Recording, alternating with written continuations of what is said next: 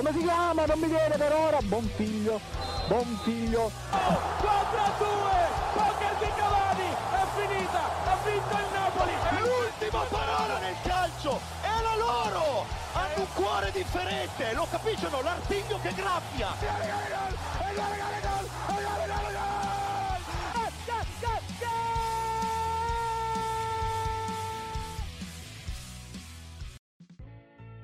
Un gaudioso buon pomeriggio a tutti cari amici ascoltatori Goal Speaker, benvenuti a questa puntata dedicata ancora una volta agli europei, siamo ormai a fine stagione ma non vi molliamo perché c'è appunto questi europei che attendavamo ormai da tempo. E quest'oggi abbiamo un ospite molto gradito che era già stato con noi eh, qualche settimana fa e che ha deciso di venirci a trovare ancora, è in collegamento dalla Francia però è diciamo presente fisicamente con noi eh, con la sua voce e saluto e ringrazio quindi Daniele Cancelli per essere qui con noi quest'oggi. Buongiorno a tutti, per me è come sempre un grande privilegio, sono proprio contento di essere qui con voi. Quindi parleremo di europei, parleremo della nazionale italiana che continua a macinare record, parleremo di calciomercato, insomma c'è veramente tanta carne al fuoco da andare a valorizzare, però prima lasciamo un breve spazio ai nostri sostenitori pubblicitari e non pubblicitari per poi parlare appunto dell'Italia. Attenzione, palla dentro, rana?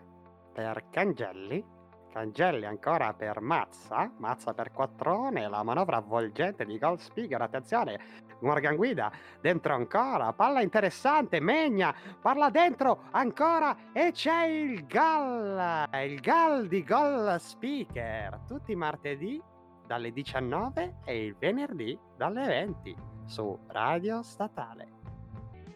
E rieccoci qui, caro Daniele, parliamo subito quindi di nazionale perché l'Italia, nonostante una partita a mio parere abbastanza sofferta, ha strappato il primo posto nel girone A domenica, battendo per 1-0 il Galles e, e, facendo veramente un nuovo record perché Roberto Marci- Mancini ha eguagliato Pensate Vittorio Pozzo, il famoso CT che nel 34 e nel 38 vinse due mondiali e in più nel 36 anche un'Olimpiade. Il record era di 30 partite eh, senza subire una sconfitta, 30 risultati diciamo positivi consecutivi. A questo si aggiunge che Mancini comunque ha, non ha subito gol, anche qui un nuovo record perché prima squadra nazionale agli europei durante i gironi a passare a punteggio pieno senza subire un gol e soprattutto fatto giocare, pensate, ben 25 giocatori su 26 a disposizione nelle prime 30 partite. Le prime tre partite, scusate. Eh, Daniele, cosa ne pensi di questa nazionale? Come l'hai vista? Soprattutto questa nazionale un po' sperimentale contro il Galles. Allora, col Galles secondo me abbiamo amministrato sin dall'inizio. Da un lato c'era la voglia di chi giocava meno di mettersi in mostra, ma al tempo stesso eh, comunque un po' il timore del primo esordio vero e proprio in un torneo importante, quindi ci sta un po' aver giocato il freno a mano tirato. Abbiamo visto che il,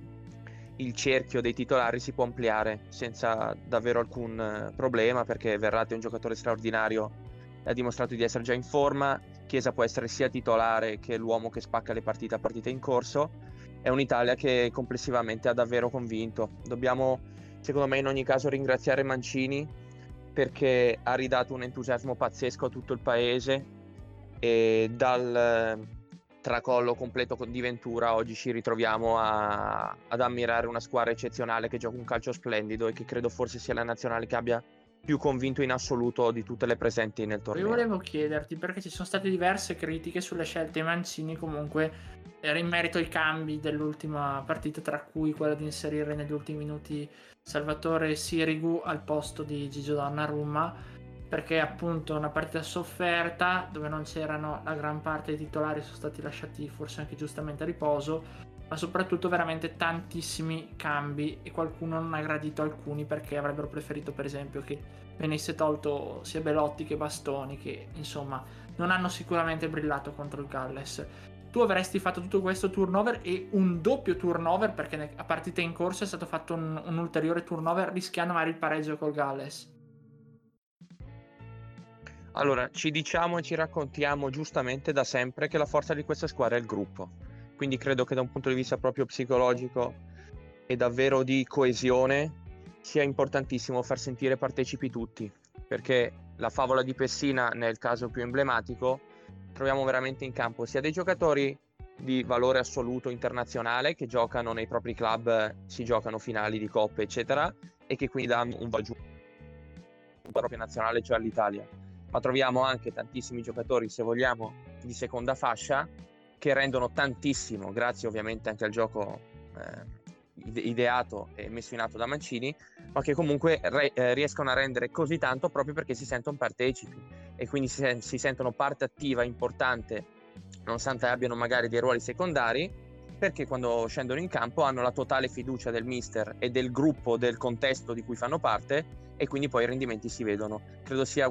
quasi romanzesco il risultato di 1-0 con gol proprio di Pessina che era il 27 dei 26 convocati e questo credo che sia un po' un cerchio che si chiude, quindi al momento sta veramente andando tutto per il verso giusto. Incrociamo le dita e speriamo, le premesse sono eccezionali. Perché tra l'altro veramente vederci 25 giocatori in campo in tre partite anche per soli pochi minuti è veramente una cosa eccezionale. Soprattutto citavi giustamente Matteo Pessina che inizialmente è rimasto fuori dalla rosa, è rientrato per eh, l'infortunio di Sensi e ha segnato, quindi eh, portando, permettendo all'Italia poi tra l'altro di vincere col Galles e strappare nettamente il primo posto, anche più che meritato finora.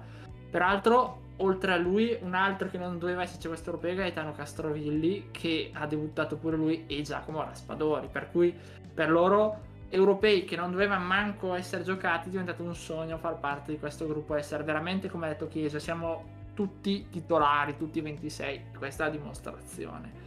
Ma a tal proposito, eh, sono, c'è qualche ballottaggio, perché già si inizia un po' a masticare a parlare della partita contro l'Austria, di cui parleremo poi tra l'altro fra poco.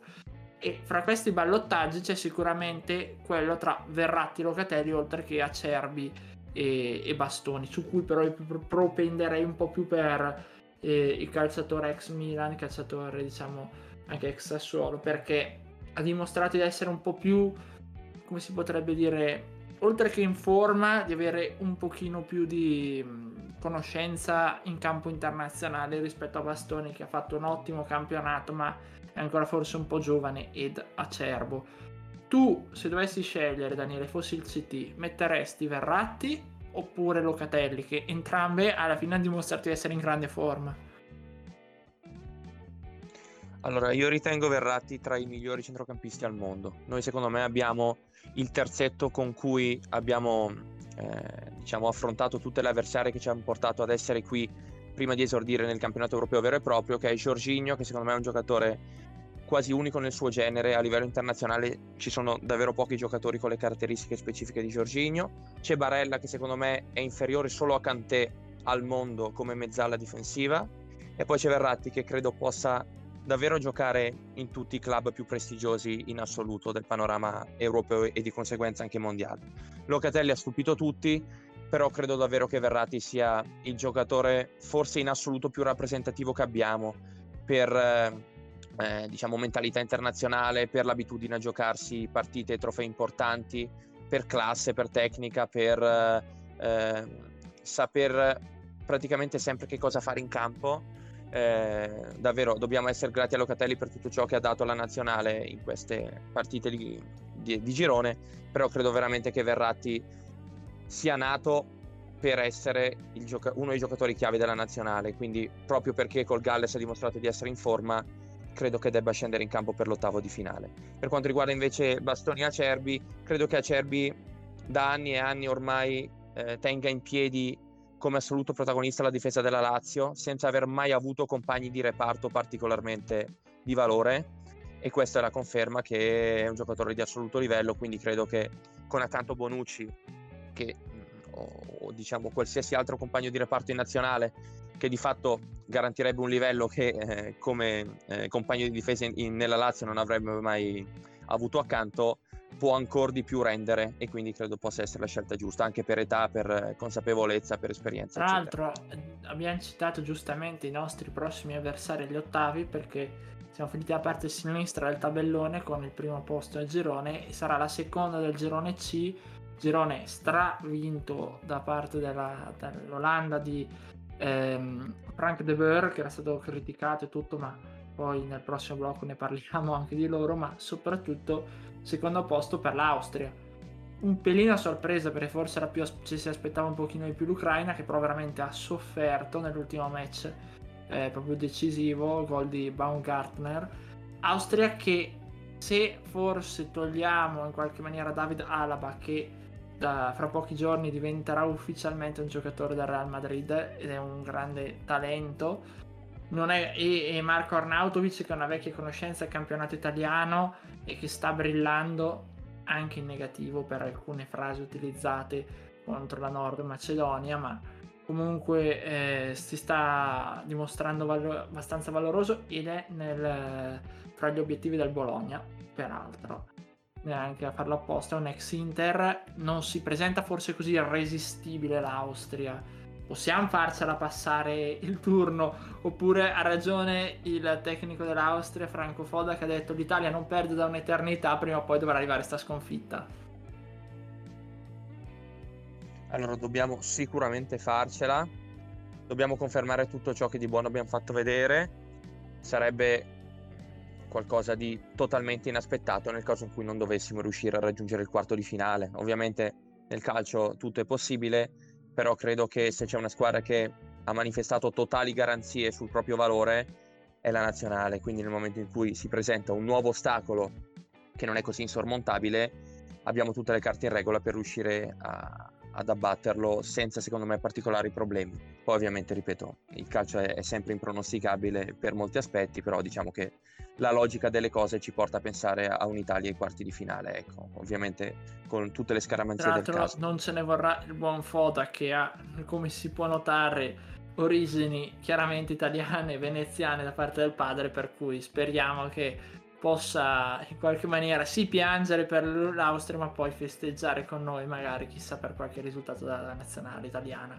a cui in parte comunque è legato. Io direi di lasciare spazio ancora un attimo ai nostri sostenitori pubblicitari e non pubblicitari poi vediamo appunto gli altri gironi le altre qualificate e chi potremo incontrare sulla strada verso Wembley.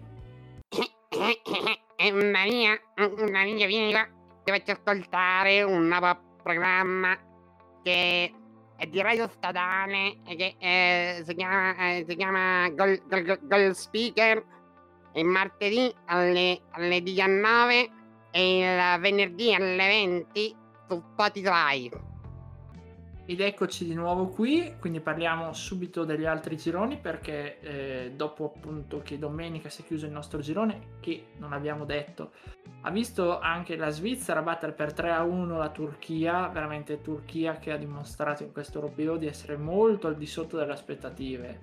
rispetto a quella Turchia che aveva, bat- aveva pareggiato e anche battuto la Francia nel corso di qualificazioni europee 3-1 doppietta di Shakir gol di Seferovic mentre per i turchi l'unico gol di tutto l'europeo è arrivato da Cavezzi eh, Svizzera che si è qualificata come miglior terza per questioni poi di eh, scontri diretti ma soprattutto differenza reti perché? Perché ha 4 punti quindi è già automaticamente qualificata in quanto eh, ieri sera eh, è arrivata invece a sorpresa in parte a sorpresa perché il valore c'era effettivamente la qualificazione della Danimarca nel girone B come seconda con soli 3 punti. Per miglior differenza reti nei scontri diretti con Finlandia e Russia, in quanto appunto la Danimarca ha vinto per 4-1 eh, con i russi, mentre la Finlandia ha perso 2-0 col Belgio che, che, potrebbe essere un po' la prossima avversaria dell'Italia qualora dovessimo battere l'Austria, perché Belgio eh, è nel nostro tabellone, eh, peraltro se non ricordo male, andrà a giocare contro o la Svizzera, ma difficilmente, più facilmente contro la terza del girone E, che ad ora è la Spagna, ma eh, vedremo poi come andrà anche in quel caso lì. Potrebbe essere la Slovacchia, la Polonia, la Svizzera, è ancora tutto un po' in gioco. E soprattutto con il girone F, che poi è il girone di ferro, e parleremo fra poco. Daniele, il Belgio, eh, nonostante la sofferenza con la Danimarca, perché ripeto, Danimarca che passa con soli tre punti, ma che aveva messo il Belgio alle corde nel turno precedente, dimostra di avere una serie di talenti grandiosi, soprattutto un Romelu Lukaku che è incontenibile anche quando ormai non c'è molto da dire con una partita appunto con la Finlandia da caricarsi sulle spalle la squadra e tirar fuori quei guizzi che solo pochi campioni hanno nel loro calibro. Allora, sicuramente è una squadra davvero importante, a tratti giocano veramente, veramente bene, peraltro con tanti giocatori offensivi in contemporanea in campo e tutti davvero di valore assoluto dal punto di vista tecnico, eh, è anche molto variegato perché hanno sia contropiedisti, sia giocatori di palleggio, eh, giocatori forti fisicamente, altri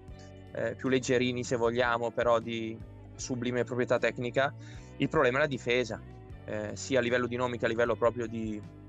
eh, di coesione difensiva, di organizzazione, eccetera, è una squadra secondo me non irresistibile. Se dovessimo affrontarla ai quarti di finale, sicuramente avremo di fronte eh, l'ostacolo più complesso sino a questo momento affrontato, però va anche detto che se ci confermiamo granitici dietro e con eh, un gioco che continua a macinare azioni di attacco con trame complesse, eccetera, secondo me la loro difesa possiamo veramente metterla in difficoltà. Eh, credo possa essere già una vittoria da parte nostra la prospettiva di affrontare un Belgio e non partire sfavoriti. Ecco, questo secondo me è una cosa che deve farci riflettere e che conferma quanto siamo cresciuti in questi anni dal, dal tracollo di Ventura ad oggi. Questo credo sia un, uno spunto che possa essere positivo per noi italiani. negli ultimi cinque anni, perché ricordiamo l'Italia aveva affrontato agli europei il Belgio nel 2016, partita iniziale un Belgio strafavorito avevamo battuti per 2-0 se non mi ricordo male e non è cambiata molto quella formazione è ancora molto simile per cui eh, bisogna vedere un attimo e magari utilizzando i famosi terzini di spinta che abbiamo stiamo parlando di Spinazzola e anche di Lorenzo che sta facendo molto bene ma contro il Belgio potrebbe rientrare anche Florenzi si può veramente pensare di mettere in difficoltà la difesa tra belga per cui eh, è forse una delle favorite per questo europeo, ma non è messa così male, perché dall'altra parte invece se fossimo passati i secondi avremmo incontrato sia la Danimarca che hanno comunque una gran voglia di poter superare, andare avanti anche per Christian Eriksen che ricordiamo sta meglio, è tornato a casa, è stato operato, è stato impiantato un defibrillatore sottocutaneo, però sta meglio. E soprattutto c'era il rischio di incontrare l'Olanda che un po' dimostra effettivamente il problema che ha il Belgio, perché ok, avere un Depay che è in grandissima eh, in questo momento condizione, uguale Vainaldum che appena tra l'altro è arrivato eh, al Paris Saint Germain che ieri sera ha messo a segno una doppietta eh, nel 3-0 alla Macedonia del Nord che ha salutato eh, Goran Pandev con l'ultima eh, partita in nazionale. Però effettivamente l'Olanda in difesa un pochino balla, cioè si è visto anche contro l'Ucraina, quindi mh, mm, non so se deve essere così pericoloso. Vi hanno detto però girone E e girone F perché la ter- miglior terza potrebbe uscire da qui eh, come avversaria del Belgio, ma anche poi per le semifinali l'Italia. Girone E che vede svettare in questo momento per ora la Svezia con 4 punti che nonostante un gioco non bellissimo, perché togliendo Isaac veramente un gioco molto difensivo è quello che ci ha mandato a casa poi nelle qualificazioni mondiali del 2018 eh, ha superato venerdì per 1-0 con un rigore la Slovacchia superando anche in classifica. D'altra c'è la Spagna però che eh, sta pagando un cambio generazionale ma un'ostinazione forse anche da parte di Luis Enrique a voler rivoluzionare tutto. Clamorosa due pareggi un solo gol messo a segno da Morata nella partita contro la Polonia e, e, soprattutto anche un rigore sbagliato che sta a dimostrazione che gli iberici non è che se la passino così bene. Ecco, Daniele, tu la, eh, volevo chiederti, la pensi come Van der Vaart che ha detto che insomma non riescono neanche a fare un passaggio davanti per portare la squadra in porta o la pensi come Kochi che dice c'era ancora lì dal 2010 quando c'è stata la finale? Allora, è una squadra sicuramente con ampi margini di miglioramento. I nomi non sono eccezionali perché se pensiamo alla generazione d'oro, parlando anche solo d'attacco, eh, quella squadra eccezionale che fece due europei e un mondiale in giro di quattro anni, aveva davanti Viglia, Torres, Silva, con alle spalle Xavi, Iniesta, Busquets, eccetera, e anche in difesa aveva dei nomi di totale caratura. Parlo di Puyol, parlo di Piquet, parlo di Ramos, che era giocatori che all'epoca erano veramente i numeri uno nel proprio ruolo. L'organico è quello che è, hanno ancora un mix di qualche strascico, diciamo, di quella generazione abbinata a talenti un po' più giovani. Non è uscito chissà quale talento in Spagna negli ultimi anni, o meglio, hanno tanti giocatori che hanno un valore di mercato pazzesco per la giovane età e per comunque per le potenzialità che fanno vedere, ma non sono dei giocatori pronti al momento per rendere la propria nazionale una nazionale che può ambire al trofeo e alla vittoria finale. Può essere sicuramente, per quanto mi riguarda, una delle squadre più intriganti per il mondiale che si svolgerà tra un anno e mezzo, perché parliamo di talenti che avranno alle spalle quindi un anno e mezzo in più di esperienza e che hanno ampissimi margini di miglioramento perché hanno qualità indiscutibili però al momento mi sembra una squadra acerba che fa fatica a segnare, che ricerca un gioco molto complesso ma lo, lo trova solo a tratti, dietro non è particolarmente invalicabile, quindi è una squadra che sicuramente parte in seconda fascia rispetto a un numero importante di altre nazionali. E anche perché do- sarà obbligata praticamente a, a vincere se vuol passare, perché ok il pareggio potrebbe anche bastare, ma attenzione, se dalla, dalla partita, soprattutto tra Svezia e Polonia, dovesse uscire una clamorosa vittoria dei polacchi, che anche loro se si aspettava probabilmente qualcosa di più non hanno brillato moltissimo se non il solito Lewandowski appunto contro eh, la stessa Spagna eh, potrebbe arrivare l'eliminazione. Quindi un po' d'obbligo cercare di passare con la Slovacchia anche perché ha tre punti abbiamo detto c'è la Finlandia e l'Ucraina con miglior terze per cui non è semplicissimo. Però un occhio eh, di riguardo va posto direttamente in questo nostro sguardo sul girone di ferro, il girone F, che si dimostra ancora più di ferro rispetto a quanto avevamo già detto, perché la Francia,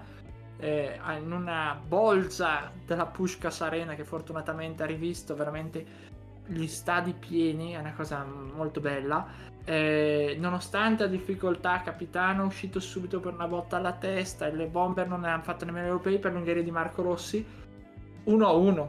clamoroso con la Francia campione del mondo che a mio parere, poi Daniele mi dirai se pensi anche tu così, stai dimostrando un pochino troppo individualista. Eh? Eh, tante individualità che però se sbaglia una non riescono a coprire i buchi dell'altro. Invece il Portogallo che si è squagliato letteralmente a fronte della Germania che ha ritrovato quella che è un po' suo, la sua grinta, ma soprattutto si è trovato di fronte al Portogallo di Cristiano Ronaldo, un Avers eh,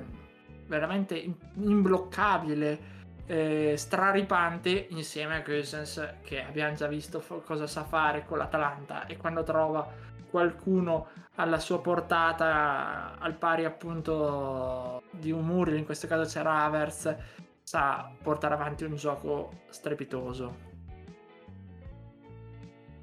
Allora, la Francia da quando c'è Deschamps non ha mai giocato particolarmente bene, però ha dimostrato una solidità eccezionale, è stata una schiacciasassi all'ultimo mondiale, ha delle individualità pazzesche e sono eh, messe insieme in modo molto positivo tra di loro, senza creare diciamo una, una fase di possesso palla eh, diciamo esteticamente meravigliosa, però è una squadra solida messa bene in campo. Forse questo tridente con Benzema davanti è più da figurine che congeniale al gioco, perché eh, penso a, ad esempio a Giroud, un giocatore molto molto meno appariscente, che però nel gioco sporco, spalle alla porta, nel tenersi addosso i difensori avversari creare spazi per i compagni, nel mettersi proprio a disposizione delle stelle che, ad esempio, dei compagni di squadra con cui ha disputato il mondiale, cioè Mbappé, Griezmann, eccetera, forse era più congeniale. Questo nel momento in cui andiamo a vedere la formazione, leggiamo eh, uno dopo l'altro Griezmann, Mbappé e Benzema e subito proprio a livello di impatto è un qualcosa di straordinario. Poi però se andiamo a vederli in campo, il gioco latita, tra di loro i fraseggi eh, vengono fuori a fatica, è una squadra che deve trovare dei meccanismi che al momento non è ancora riuscita a consolidare. Nel momento in cui dovesse riuscire a trovarli, diventa veramente una corazzata super favorita per la vittoria finale. Però la Francia che abbiamo visto fino a questo momento non stupisce particolarmente in nulla. Stupisce nella lettura dei nomi che vanno a determinare la formazione, ma non stupisce nel gioco, non stupisce nella solidità difensiva, non stupisce nella qualità delle trame. Ehm, è una squadra che al momento sembra, eh, diciamo, manifesta la propria potenzialità in modo modesto. Ecco, ovviamente hanno tutte le carte in regola per cambiare trend da questo punto di vista, però al momento ci ritroviamo di fronte a una squadra che fa fatica. Sì, sì, poi sono d'accordo con te anche perché poi c'è un po' di maretta nel gruppo, sappiamo c'è stata una mezza litigata tra Mbappé e Giroud appena prima degli europei, Benzema criticatissimo, eh, soprattutto era stato escluso da Deschamps in precedenza, quindi un po' difficile. In questo girone, secondo te Daniele, chi passerà? Perché comunque abbiamo detto Germania straripante col Portogallo e il Portogallo è di giocarsi la Fra- con la Francia, eh, una remind in qualche maniera finale del 2016 e invece la Germania affronterà un'Ungheria che comunque non si aspetta di vincere ma può tentare il miracolo e di qualificarsi quindi fra agli ottavi allora mm, va a delinearsi una situazione davvero interessante perché innanzitutto l'Ungheria sputerà sangue per ovviamente il prestigio di giocare una partita così importante ma anche perché ha le concrete possibilità di passare quindi sarà veramente una partita Ungheria-Germania di, di assoluto agonismo e, e, voglia e intensità. Sono tre squadre sicuramente eccezionali, Portogallo, Germania e Francia. La Francia è super favorita per la vittoria finale, anche se, come dicevamo prima, non sta dimostrando uno strapotere particolare, ma ha stupito tantissimo la Germania contro il Portogallo l'altro giorno, veramente un gioco d'attacco pazzesco, eh, una manovra che coinvolge un numero di giocatori incredibile perché davvero eh, vengono coinvolti i due quinti di difesa, il tridente d'attacco, i due mediani che di fatto sono praticamente due mezzali offensive, quantomeno nel modo di giocare. Il Portogallo è una squadra che secondo me per certi versi come la Spagna è fin troppo giovane, cioè è una squadra che ha un potenziale enorme, ha veramente tantissimi giocatori di livello assoluto al di sotto dei 25 anni, forse ha bisogno eh, il CT portoghese di ancora qualche tempo per mettere in campo una formazione che secondo me al mondiale eh, avrà tutte le carte in regola per, eh, per, dire la sua perché avrà quel pizzico di maturità in più e quindi i giocatori che vanno a, a determinare la formazione avranno alle spalle un anno e mezzo di esperienza e di, di, diciamo, di partite importanti giocate in più. Vediamo, non saprei sinceramente pronosticare, è un girone meraviglioso che sta di conseguenza eh, scaturendo partite splendide, sono davvero curioso. Da, da italiano eh, abbiamo sempre un po' inconsciamente il desiderio di gufare Francia e Germania, però eh, probabilmente, devo essere sincero, saranno proprio loro ad aggiudicarsi i primi due posti del girone forse. Sì, Vediamo. Sì, lo vedremo anche perché fra pochissime ore lo scopriremo e poi per chiudere questa panoramica, poi c'è l'Inghilterra che dovrà vedersela con una Repubblica Ceca sorprendente perché ricordiamo abbiamo giocato l'amichevole poco prima di debuttare una settimana prima abbiamo vinto 4-0 e adesso la Repubblica Ceca sta sputando sangue veramente sta mettendo in difficoltà tutti insieme in quel girone anche un po' alla Scozia che ha fermato a sorpresa sullo 0-0 Inghilterra che non ha brillato a Wembley e la, e la Croazia che ha strappato con i denti un pareggio eh, e rischia veramente eliminazione, quindi anche nel girone D poi vedremo. Io direi lasciare spazio ancora un attimo ai nostri sostenitori pubblicitari e non pubblicitari per poi chiudere con il calciomercato che è sempre più infiammato e fra poche ore poi scopriremo effettivamente tutta la rosa degli ottavi ma ne parleremo poi nella prossima puntata.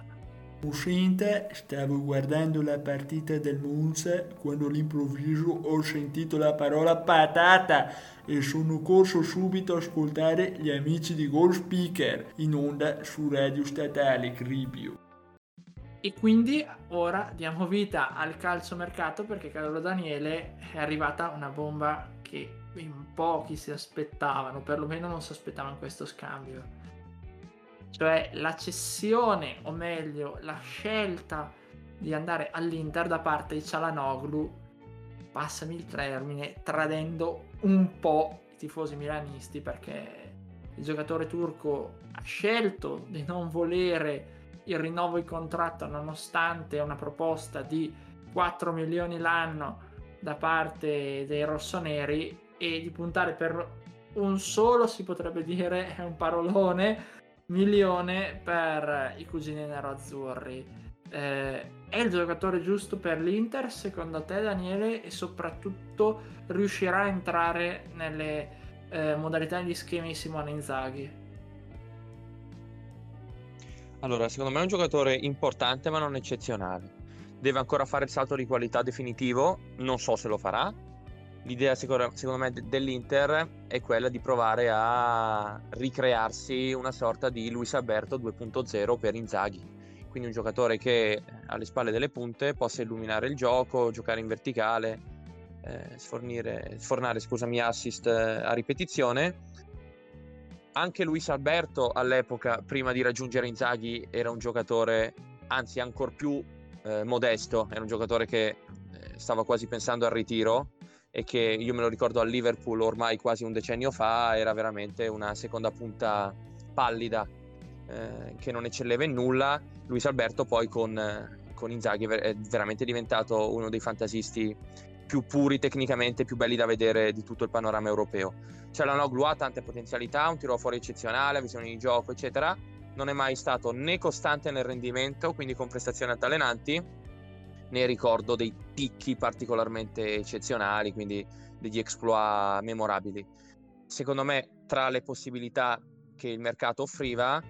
considerando l'acquisto a parametro zero, è un ottimo colpo. È un ottimo colpo perché è un giocatore che arriva a zero. Da parte sua è una scelta abbastanza spudorata e sfacciata perché restare a Milano per andare dai rivali quasi a parità di ingaggio è una scelta che insomma di un certo carisma ma anche che lascia un po' diciamo intravedere un accantonamento dei valori del, dell'attaccamento alla maglia e dello sport anche perché è un ragazzo che di cui ricordo tantissime immagini con baci allo stemma sulla maglia, insomma, ha, ha dimostrato e manifestato certe cose che poi si sono rivelate esattamente al contrario. Quindi, da un punto di vista di, di, eh, eh, di scena sportiva particolarmente romanzesca, eccetera, è sicuramente un salto nel buio dal punto di vista invece tecnico è un acquisto che sicuramente ci sta, come un rapporto qualità-prezzo davvero quasi eccezionale. Il problema è che l'Inter dovrà far entrare entro la fine del mercato 90 milioni di attivo, per cui sarà un bel problema, ok? Vendere Hakimi, probabilmente a questo punto se ne andrà e se ne andrà anche Lautaro Martinez, ma con costo stiamo parlando di 4 milioni e mezzo l'anno per il primo anno e 5 milioni e mezzo per gli altri due, quindi è un bel esborso eh, per il club nerazzurro che a livello economico non se la sta passando per nulla bene in questa fase. Eh, invece il Milan è, ah, si trova una bella grana perché a proposito di baci di maglia effettivamente sembra che dalle parti di Vialdo Rossi non porti molta fortuna in quanto ci troviamo baci di maglia da parte di Cialanoglu e Donnarumma entrambi se ne sono andati dopo non aver accettato il rinnovo. E ci sarà da far rinnovare anche che sì, il presidente, viene chiamato i tifosi rossoneri, che eh, è vero, eh, va in scadenza il 2022, ma già si sta provando a portarlo perché anche qui balla un milione, stiamo anche qui tra i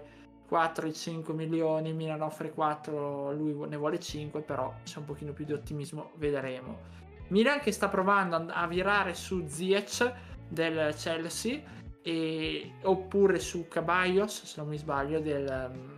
del, Real Madrid, ma si parla anche di Mattia Zaccagni, che bravissimo giocatore, eh, che ha dimostrato a Verona veramente molto, soprattutto nella prima parte di stagione, perché nella seconda è un po' calato con tutta la squadra,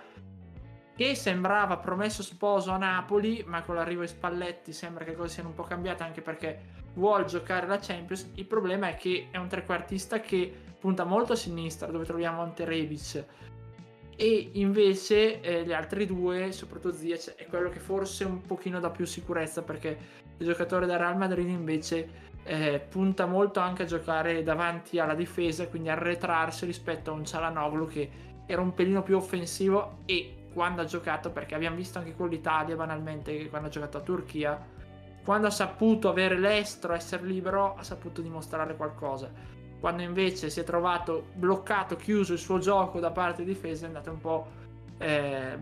messo diciamo da parte. Quindi Milan che ha bisogno di un trequartista forse che sa fare anche impostare da centrocampo, ma che effettivamente possa essere più trequartista e meno difensivo, o sbaglio Daniele? Allora, al Milan è mancato negli ultimi anni proprio un 10 puro, un giocatore che tra gol e assist arrivasse a 20 gol a stagione. Quindi c'era Ranoglu,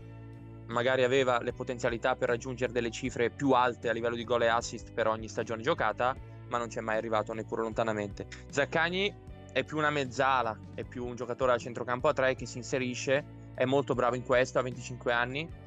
però non è quell'uomo che metti dietro la punta e che ti, che ti illumina il gioco, non ha verticalità nella, nella visione eh, di gioco appunto, non ha nel piede un numero di assist particolarmente importante nell'arco di una stagione, è un giocatore che io prenderei perché è un giocatore veramente che si è messo in mostra, messo in mostra tantissimo quest'anno, soprattutto come dicevi giustamente tu la prima parte di stagione, però serve qualcos'altro, serve proprio un giocatore alle spalle della punta che consenta alla punta stessa di raggiungere un ottimo numero di gol stagionali, ma che soprattutto col proprio piede arrivi a 8, 9, 10 gol a stagione. Penso eh, concettualmente parlando a uno Snyder, eh, un giocatore che ovviamente equivalente di Snyder in questo momento avrebbe dei prezzi enormi, però con un po' di ingegno, con un po' di, eh, diciamo, nel setacciare una serie di giocatori interessanti a livello di, di panorama europeo, considerando anche la qualificazione alla Champions che porta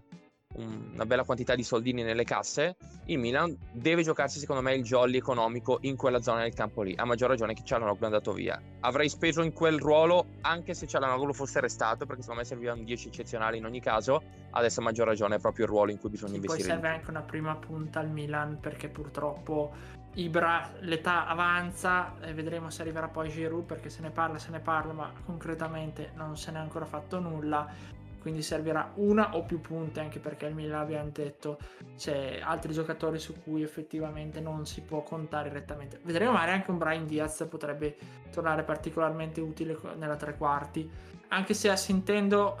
quello che dicevi Daniele mi veniva in mente Lautaro Martinez che è il 10 dell'Inter tra l'altro che potrebbe servire essere utile in questo caso ma il costo è veramente esagerato Snyder che peraltro era in tribuna ieri sera eh, nella partita dell'Olanda e l'ho visto leggermente ingrassato rispetto a quando me lo ricordavo nel gioco però il tempo passa per tutti e Daniele per concludere altre notizie di mercato altre squadre? Allora, si stanno muovendo un po' tutti. Ovviamente, soprattutto dopo la pandemia,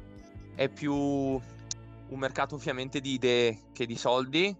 Eh, c'è la volontà da parte di tutti di provare ad alzare il proprio livello di qualità, anche perché c'è stata una rivoluzione enorme da, dal punto di vista degli allenatori che sinceramente non ricordo sino ad oggi, mm, veramente una rivoluzione di tale portata. E quindi c'è la volontà da parte di ogni società di capire che cosa ciascun allenatore nuovo voglia e quindi secondo me è decisivo, ma è una cosa abbastanza ovvia, però è giusto secondo me sottolinearla, il creare subito una squadra che sia coerente con le idee dell'allenatore, perché penso ad esempio alla Juve negli ultimi anni, sia con Sari che con Pirlo, eh, due allenatori che hanno avuto ovviamente dei demeriti propri per stagioni che non sono terminate nel miglior modo possibile, però hanno sempre avuto dalla loro parte il concreto e corretto alibi che la società eh, non avesse garantito loro un tipo di organico che loro richiedessero. Quindi si, stiamo, si stanno muovendo un po' tutte, c'è l'attesa che finisca l'europeo per capire meglio quanto muoversi e come muoversi senza disturbare i giocatori che ovviamente hanno la testa alla propria nazionale, per capire meglio che valore di mercato può avere il giocatore stesso alla fine del torneo. Penso ad esempio a Locatelli che insomma all'80-90% come percentuale attuale viene dato alla Juve, si, si attenderà la fine del, dell'Europeo dell'Italia e poi secondo me ci sarà l'affondo eh, decisivo e finale, come del resto avverrà secondo me per tutti quei giocatori che stanno appunto disputando il campionato eh, continentale e quindi si attende la fine del torneo per eh, concretizzare le operazioni. Vediamo, vediamo. La, la, la, news più fantasiosa, ma per certi versi concreta perché se ne parla intensamente, è sicuramente Sergio Ramos che viene accostato addirittura alla Roma. Anche qua trovo un po' particolare questa cosa perché quando Mourinho andò via da Madrid eh, e di fatto aveva tutto lo spogliatoio contro, andò via veramente in, malo, in malo modo, sembrava che Ramos fosse uno degli uomini eh, più ehm, diciamo incompatibili nei confronti di Mourinho a livello di spogliatoio, eccetera. Adesso si parla addirittura che Ramos possa scegliere di andare a, Lo- a Roma solo per Mourinho. Quindi è una cosa alquanto, diciamo, quantomeno non coerente con prima, però è chiaro che i rapporti poi si evolvono e possono sicuramente assumere delle, eh, delle dinamiche completamente diverse. Attendiamo la fine di europee, vediamo, magari ci sarà qualche colpo già adesso, però secondo me poi ci sarà un vero e proprio boom alla fine del campionato. Sì, lo vedremo perché sicuramente gli europei potrebbero dare lustro a qualche giocatore, quindi vedremo effettivamente. Daniele, purtroppo il tempo a nostra disposizione è terminato. Ti ringrazio per essere stato qui oggi con noi. Grazie a te davvero, è sempre un piacere enorme, grazie a tutti coloro che E ci io ascoltano. rinnovo quindi ai nostri ascoltatori l'appuntamento per venerdì alle ore 20. Sarà l'ultima puntata della stagione di Goal Speaker che chiuderà poi anche la stagione radio statale. Per cui seguiteci, scopriremo chi- come verranno composti gli ottavi. Poi vi accompagneremo appunto in questa nuova fase degli europei.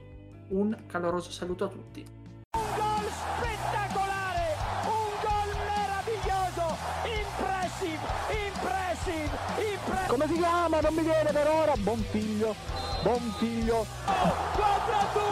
poker di Cavani, è finita, ha vinto il Napoli. L'ultima parola nel calcio è la loro! Hanno un cuore differente, lo capiscono? L'artiglio che graffia! E